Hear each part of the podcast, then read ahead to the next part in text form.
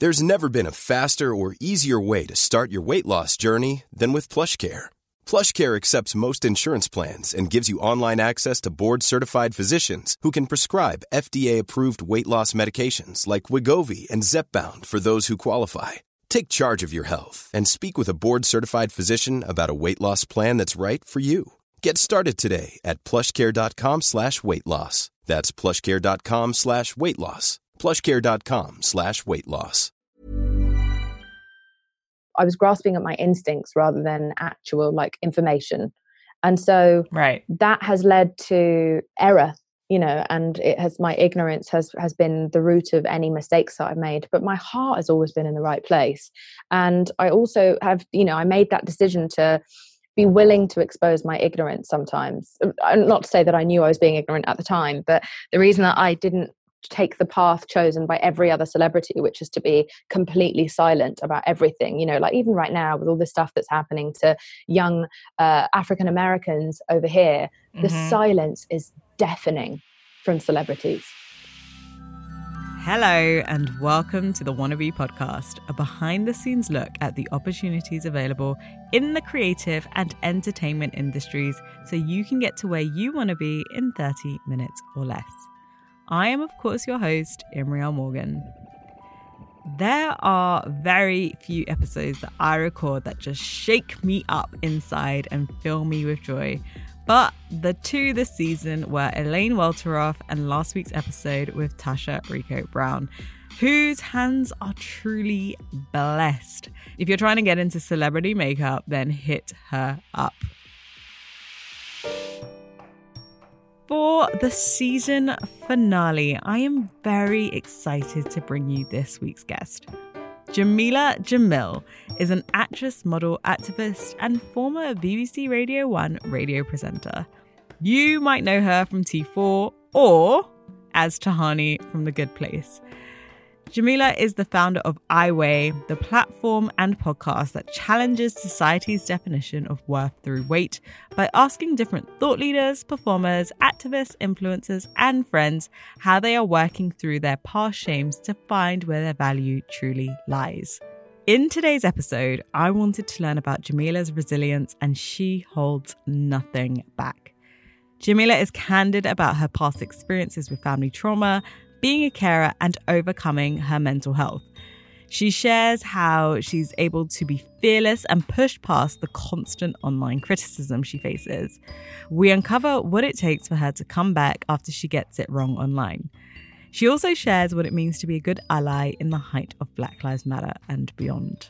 Let's go. Who did you want to be before you became who you are today and why? I wanted to be a doctor uh, because I'm South Asian as fuck. Um, and I've always been fascinated with biology. I also grew up around a lot of sick people. Um, and so I think I probably wanted to work in the mental health space because I grew up caring for a lot of very, very, very mentally ill people. So that was always something that I I thought would empower me and help me learn how to look after them better. But then I uh, dropped out of school at 16. So that was a short lived dream. Yeah, I also wanted to be a doctor and quickly gave that up.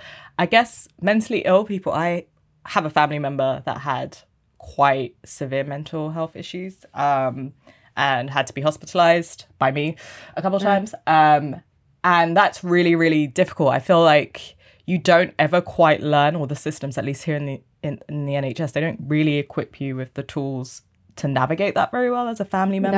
No.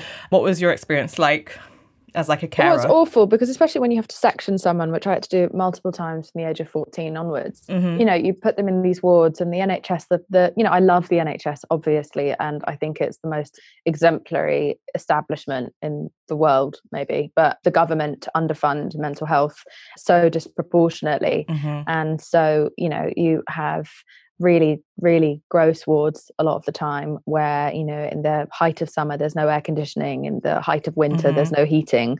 And people are locked in rooms together, you know, with people with very varying, uh, triggering mental health issues that might not be compatible with each other.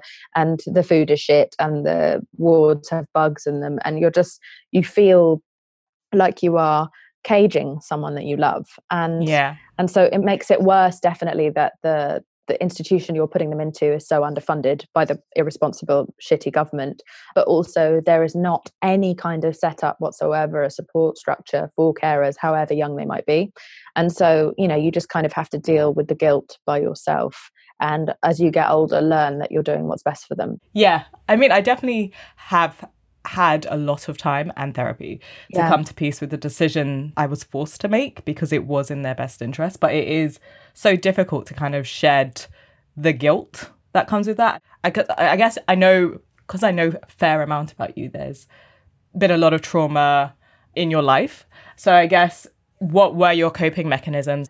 I uh, I well, I used to stuff my face and then starve myself, and so that was how I used to deal with. I used to weaponize food, and so food was love, food was rebellion, food was comfort, food was family, food was anything other than fuel and then i would also then starve myself to take kind of control of my life. And also as we know i am very vocal about this external pressure for a woman to be thin otherwise she's not worth anything and she's not mm-hmm. succeeding in her life. And i wish i could have looked back on that 14 year old and told her what an amazing job she was doing looking after so many mentally ill people by herself with no support financial or emotional. But i didn't see that as something to be proud of. I just thought I had to be thin I didn't think my scholarship was something to be proud of. I didn't think my behavior was something to be proud of. I just I just thought I had to be thin. So it's the kind of combo of being raised in the sort of heroin chic 90s and noughties and also just trying to deal with all of my feelings through eating or lack thereof so i'd say it was predominantly that and then and then mostly just humor. Humor was my survival tactic. So learning how to cheer the people i lived with up and also watching comedy and just sort of immersing myself in tv shows and just obsessively watching tv 24 hours a day which i think is kind of weirdly like via almost as osmosis how i learned how to host and i learned how to act without ever training or trying. I just got those jobs immediately because i think i'd been subliminally studying it subconsciously studying it yeah. by watching that much television. It was so weird at my first ever t4 audition i just knew what to do.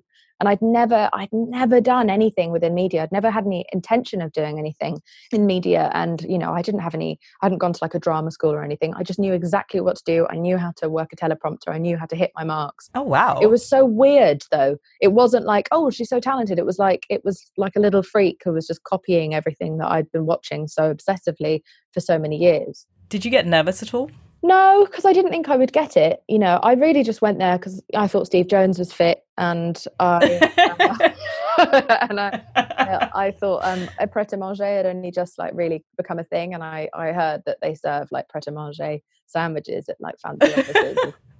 so I think it was the combination of Steve Jones and pret a manger that even made me go in the first place. And also, I heard that it was a thousand pounds a day, so I thought it would be funny to try. And I think that's a big part of my personality is that I don't really see any shame in failure. I never have. I've always thought failure was quite noble because it means that you were willing to try when there was no guarantee of success. Yeah. You kind of run into the fire with your your views, your opinions, and the causes that you believe in. You really go go for it. Yeah. And it's, it's, when you make mistakes, you're quick to apologize and yeah. you get you, you know, I think I think that's really quite admirable you're constantly being like under attack in some ways yeah. um, for having an opinion. And I kind of respect the fact that you're always coming back and being like, you know what, that time I was wrong, but this is what I believe and this is what I know. And I really, really respect that. So I thought I should just let you know that, that that's how I feel. Look, the whole issue with me and my outspokenness being consistently divisive I've, there's so much to say on it. It's been so interesting to be in the middle of the machine. But basically, I've always just been a very opinionated person. That does not mean that all of my opinions are correct. I'm also hugely undereducated, not just because I left school, because that's not school is not the definition of education, but also I'm not very mm-hmm. well read. I was super mentally ill all the way through my teens and 20s. I didn't read. I was in chaos. I didn't know anything. I was just sort of like fairly bright and grasping at things that I just I was grasping at my instincts rather than actual like information. And so right. that has led to error, you know, and it has my ignorance has has been the root of any mistakes that I've made. But my heart has always been in the right place. And I also have, you know, I made that decision to be willing to expose my ignorance sometimes. Uh, not to say that I knew I was being ignorant at the time, but the reason that I didn't take the path chosen by every other celebrity which is to be completely silent about everything you know like even right now with all the stuff that's happening to young african americans over here mm-hmm. the silence is deafening from celebrities yeah. especially the celebrities who've like appropriated black culture the most like they're just the white people who could make a difference like silence just crickets. Yeah. Um, people stay silent in this industry because it is a way to you know because I guess that way your fans can project this image onto you that you are a saint and you are fully informed and you are completely woke and you have all the right ideas and all the right opinions. And so in, you know, silence creates space for us to presume that someone is perfect. And so that's why they don't speak in case they reveal their ignorance. I meet all these fucking people. I hang out with them. I work with them. I know what they're really like. they're not fucking they're not fucking progressive. like but because they're silent, they never get to make the mistakes publicly. And I think there was a part of me that's just like, okay, I'm going to just give this a shot. I don't know if I, what I'm going to say is going to be completely perfect, but I'm going to say something because someone's got to speak out about this. And I might say it in slightly the wrong way, or 280 characters might not be conducive to a proper nuanced argument. But I'm just going to try because no one's fucking trying. No one's saying anything. And no one's calling out like this just immeasurable amount of injustice. And so yeah. I'm going to make mistakes, but humans make mistakes. And I don't believe in the way that we have now taken cancel culture, which was originally such a brilliant thing. And what we've done is we've like diluted it. We've cancelled everyone. And so now yeah. you can't even find the real criminals anymore because you've just thrown everyone into the same pit. And we're never going to learn if we keep making people feel ashamed for either mistakes they made 10 or 12 years ago or just for raising their hand in the first place. Not everyone knows everything about every single experience and that's okay the important thing is that we try and we keep learning and we keep being vulnerable and open no of course I've only had one experience of being flamed on Twitter, and that was with an interaction with Nigel Farage many years ago during the Brexit stuff. And after like 12,000 white people piled on me, um, it really did silence me. So I, I'm it's quite nice to hear you kind of say, you know, I have to keep coming back because it really put me off of yeah. politics. It really like it's it took my voice. Like I removed myself from social media. I'm not as active anymore. I'm not as vocal anymore. I don't I have opinions, but I don't make them yeah. public. And I guess, yeah, I've been kind of having this mental wrestling. And I'm sure um because the work I did before was very vocal, very, um, political mm. and politically active in many ways. But I've, I've seen like some of the people that used to listen to my other podcasts and used to follow me and follow my opinions and what I thought, and I was really outspoken. Um, I think they saw what happened and also felt like I don't want that either. Like I don't want that kind of trauma or that that pylon. Well, first of all, I'm really sorry that happened to you because it's fucking stressful when it happens and you honestly feel like the world is ending and you forget that only like something like 20% of the world is actually on Twitter, if not less. But and I've been through so many of those now that I'm I'm almost becoming yeah. some not even I'm actually not even becoming numb to them. They they are traumatic every time, but that's a deliberate tool, right? The point of of such mass pylon is to not only send a message to you to shut the fuck up, but it is to also send mm-hmm. a message out to everyone else. This is why we do it in particular to women. Is like, oh look, this woman had an opinion. So what we're going to do is we're going to destroy her life, spread lies about her, uh, demonize her, make her out to be a manipulative, lying, uh, overly you know because they consider promiscuous to be a bad thing like they will make every single type of um, judgment over our entire being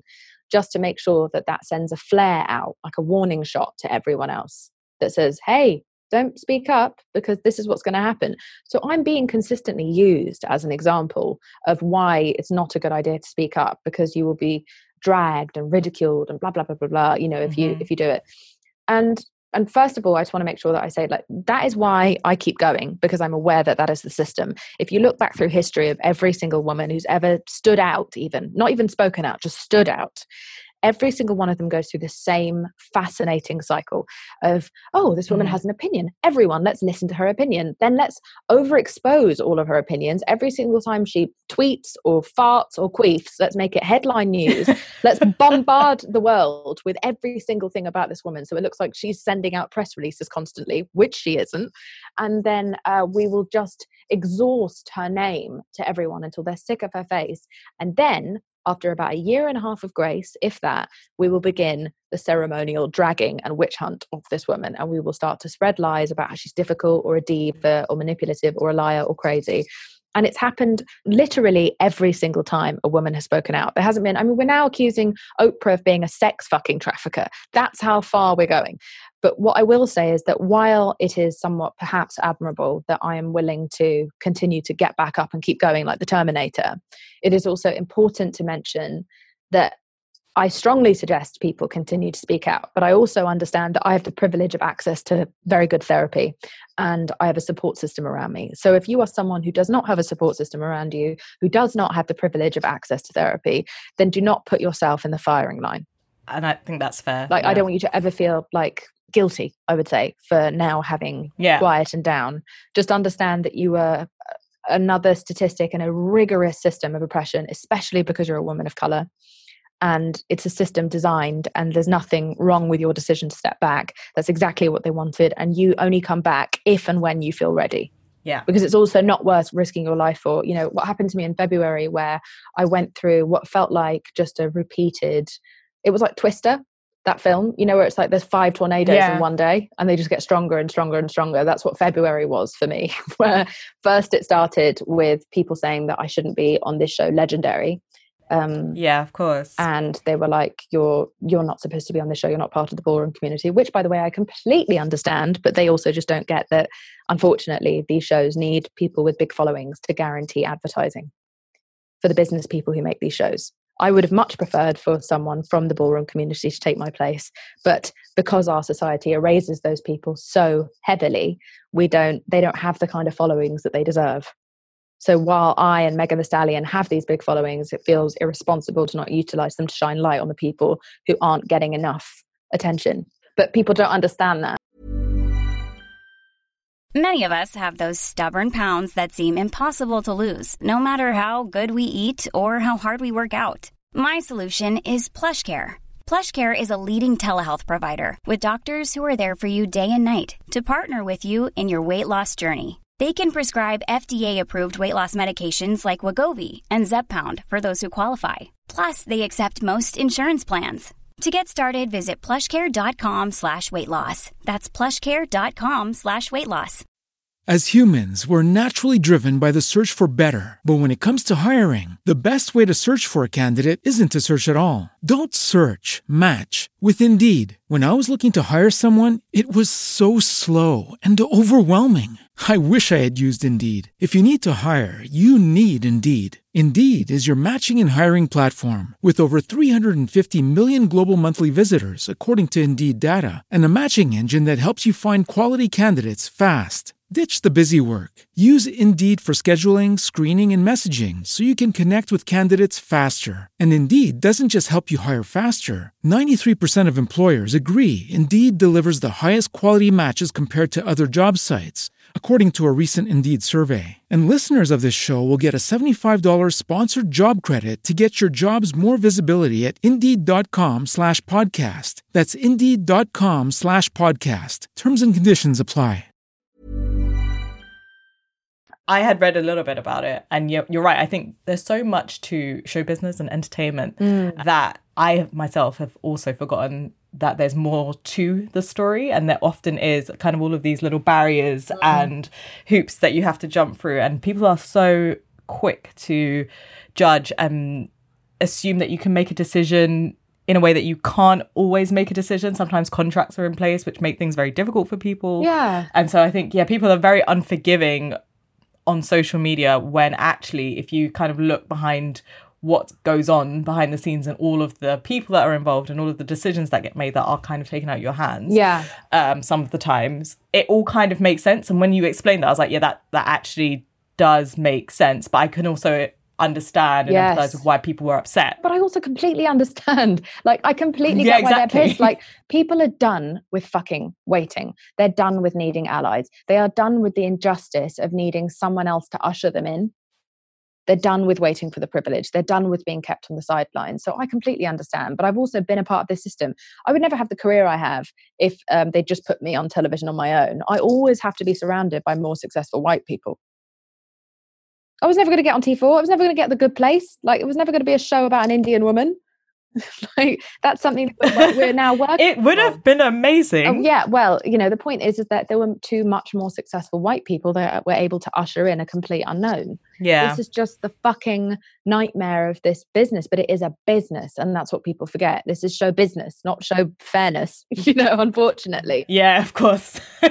I was the backup, you know, and I was happy to be that. But God, I got dragged, and then I I came out Yeah, at, an, at an inappropriate time. And we don't need to go into that too heavily, other than the fact that Ye- it was just a human reaction of like people consistently calling me a straight demon.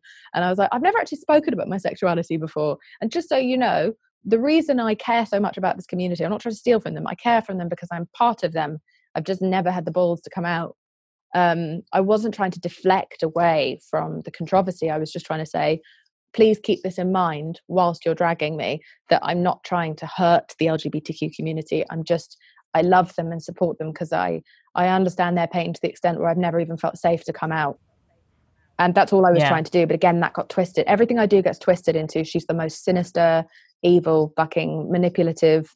The internet is sort of like 50 50 people who love me, who people who I've helped, or people who think that I am the ultimate brown Karen. yeah, I- I guess it, it definitely changed my perspective. It's why I read things like nonviolent communication now. Yes, I'm um, and I try to practice empathy. So good.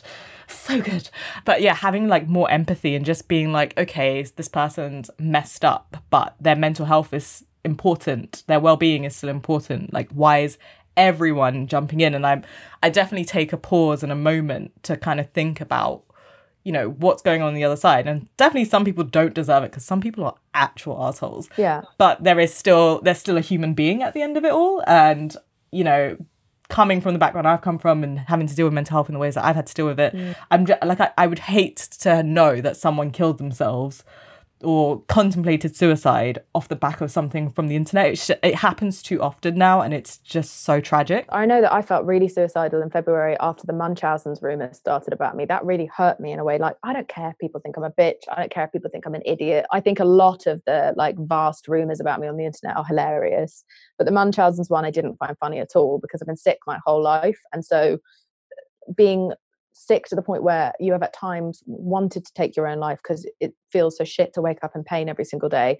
And then to be gaslit so globally by strangers Mm. was so unexpectedly triggering to me that really took me by surprise and there's no amount of mental health care there's no amount of support or money or fame or anything that could have protected me from how much that hurt because it's it's similar to telling a woman that she's not been sexually assaulted when she has. When someone has suffered something yeah. tremendously painful and then you are just told that it didn't happen it was so mad to watch how fast everyone just was like yeah that checks out let's believe that. Let's believe that someone would make up the unsexiest lie about themselves. Like how would that lie have benefited me? Why would telling letting people know publicly including employers who have to get me insurance which is fucking expensive by the way to hire an actor who's got Mm. health problems i would cover that up it's insane. that I, it's why I didn't speak about it earlier in my career because I was so afraid of not being hired. But after a while, I was like, I have to make sure that I'm being fair to the kids who grew up sick like me, who think that there's no chance for them because the doctors have told them they'll never achieve anything. I should speak up about this. So it's why I started saying it, in spite of the fact that it could have damaged my career. What a fucking crazy, stupid fucking lie would it be to say Yeah. that I eh, like? Why is it funny or cool to say you've been chased by bees if you haven't? What, why is there a finite number of times a woman can be chased by bees before people are like, everything about this woman is a lie? Uh, and why would I say I've been sick or I've had cancer if I hadn't? It doesn't get me more hired. It doesn't get me more attention. It doesn't get me more beauty campaigns. yeah that's really It's so harsh. that's like bananas. the ultimate gaslighting as well yeah It was sort of like, gaslighting is yeah yeah gaslighting is very very scary and toxic but it is very very hard to be on the receiving end of a lie and i think that's what it was is the fact that it wasn't true some dickhead woman in new york just started this rumor about me to be funny and it just caught like wildfire Yeah. I will get on to the last question and let you get on with your wonderful day. So, the final question is What is the best advice you've ever received, and what's the worst advice you've ever received? What is the best advice I've ever received? The best advice I've ever received is a doormat is already lying down before people wipe their feet all over it. which was my therapist uh, somewhat victim shaming me, um, but also Oh. explaining to me that I have some autonomy. I have some responsibility in how I allow other people treat me. You know, people in my close circles or people externally, that I have some power that I've been told I don't have in projecting, like, oh no, I'm not just gonna, it's not okay if you continuously always show up late, or if you never text me back, or if you underpay me, or if you speak badly towards me, or if you trigger me, or you don't respect my boundaries. That I never used to know that it was my place to be able to say, oh, actually, that's not really acceptable. I didn't know that you are completely entitled to say how you feel and what you need to anyone who professes to care about you and that you you reserve the right to tell them what you need and if they tell you that they will not meet you at your needs then you don't need that person in your life so her telling me that just changed my entire existence and completely brought out this unapologetic sort of demon in me who was like right if you're not going to respect my boundaries when all i'm asking for is basic humanity and consideration i'm not a very demanding Mhm. person then you're fucked. Get out of my life. I cut off family members i cut off best friends i cut off uh, i left jobs. I left england. Like i I've done anything I've had to do to protect my mental health and no longer be that doormat. So I think that was some of the best advice I ever had was just like make sure that you're not allowing this to happen. You can't blame yourself for it, you know, for people treating you badly somewhat, but also make sure that you're not projecting it. And I was someone who totally, totally used to just willingly accept abusive behavior because I'd been conditioned to as a child. oh, that's really powerful. Um, I'm sorry. no, no. I mean, God, I mean, but I'm also like glad. all women, isn't it? You know, we're just told look look at the earth. Like we treat the earth like shit because we think of the earth as a woman, Mother Nature, Mother Earth. So we just take all her fucking resources, push her to the fucking edge, and then are amazed when she sends us a hurricane. you know, yeah. if we That's an astute observation. I never looked at it that way, actually. That makes total sense. it's not my own it's my friend sophie's who was doing a master's on climate but she you know she was like she genuinely believes that patriarchy has something to do with this and if we looked at the earth as masculine as not the thing that's supposed to just nurture us that we're supposed to feed off of and just take all of its resources that perhaps we would treat it with more respect but part of this drilling and abusive behavior comes down to the fact that we gender the earth Wow. Oh, that's interesting. I want to read more about that. Um, the worst advice I ever received that it is my duty to appease and to please everyone and to be liked by everyone. I think that was very, very toxic conditioning, and it's something that we don't give to men.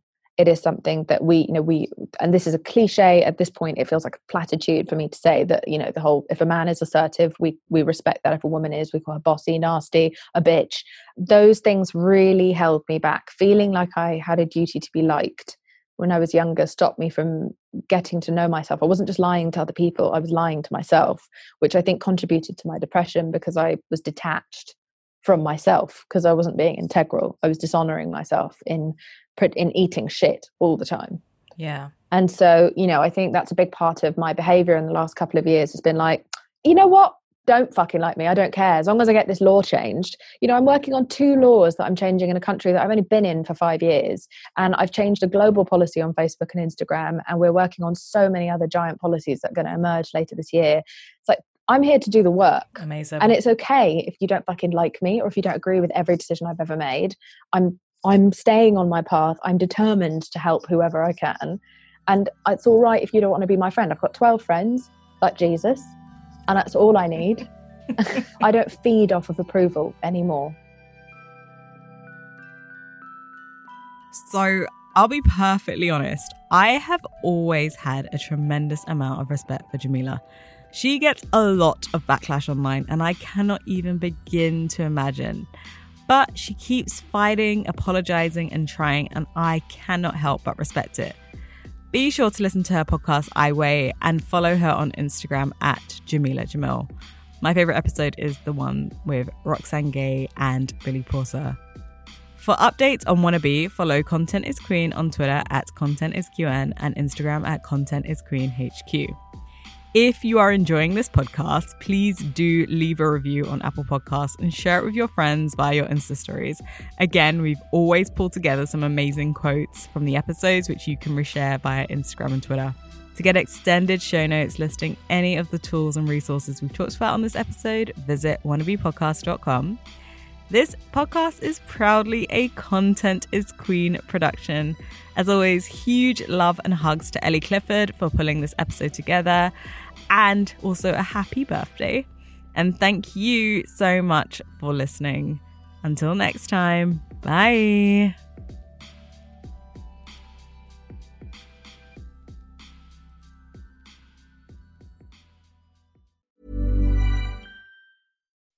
When you make decisions for your company, you look for the no brainers. If you have a lot of mailing to do, stamps.com is the ultimate no brainer. Use the stamps.com mobile app to mail everything you need to keep your business running with up to 89% off USPS and UPS. Make the same no brainer decision as over 1 million other businesses with stamps.com. Use code PROGRAM for a special offer. That's stamps.com code PROGRAM.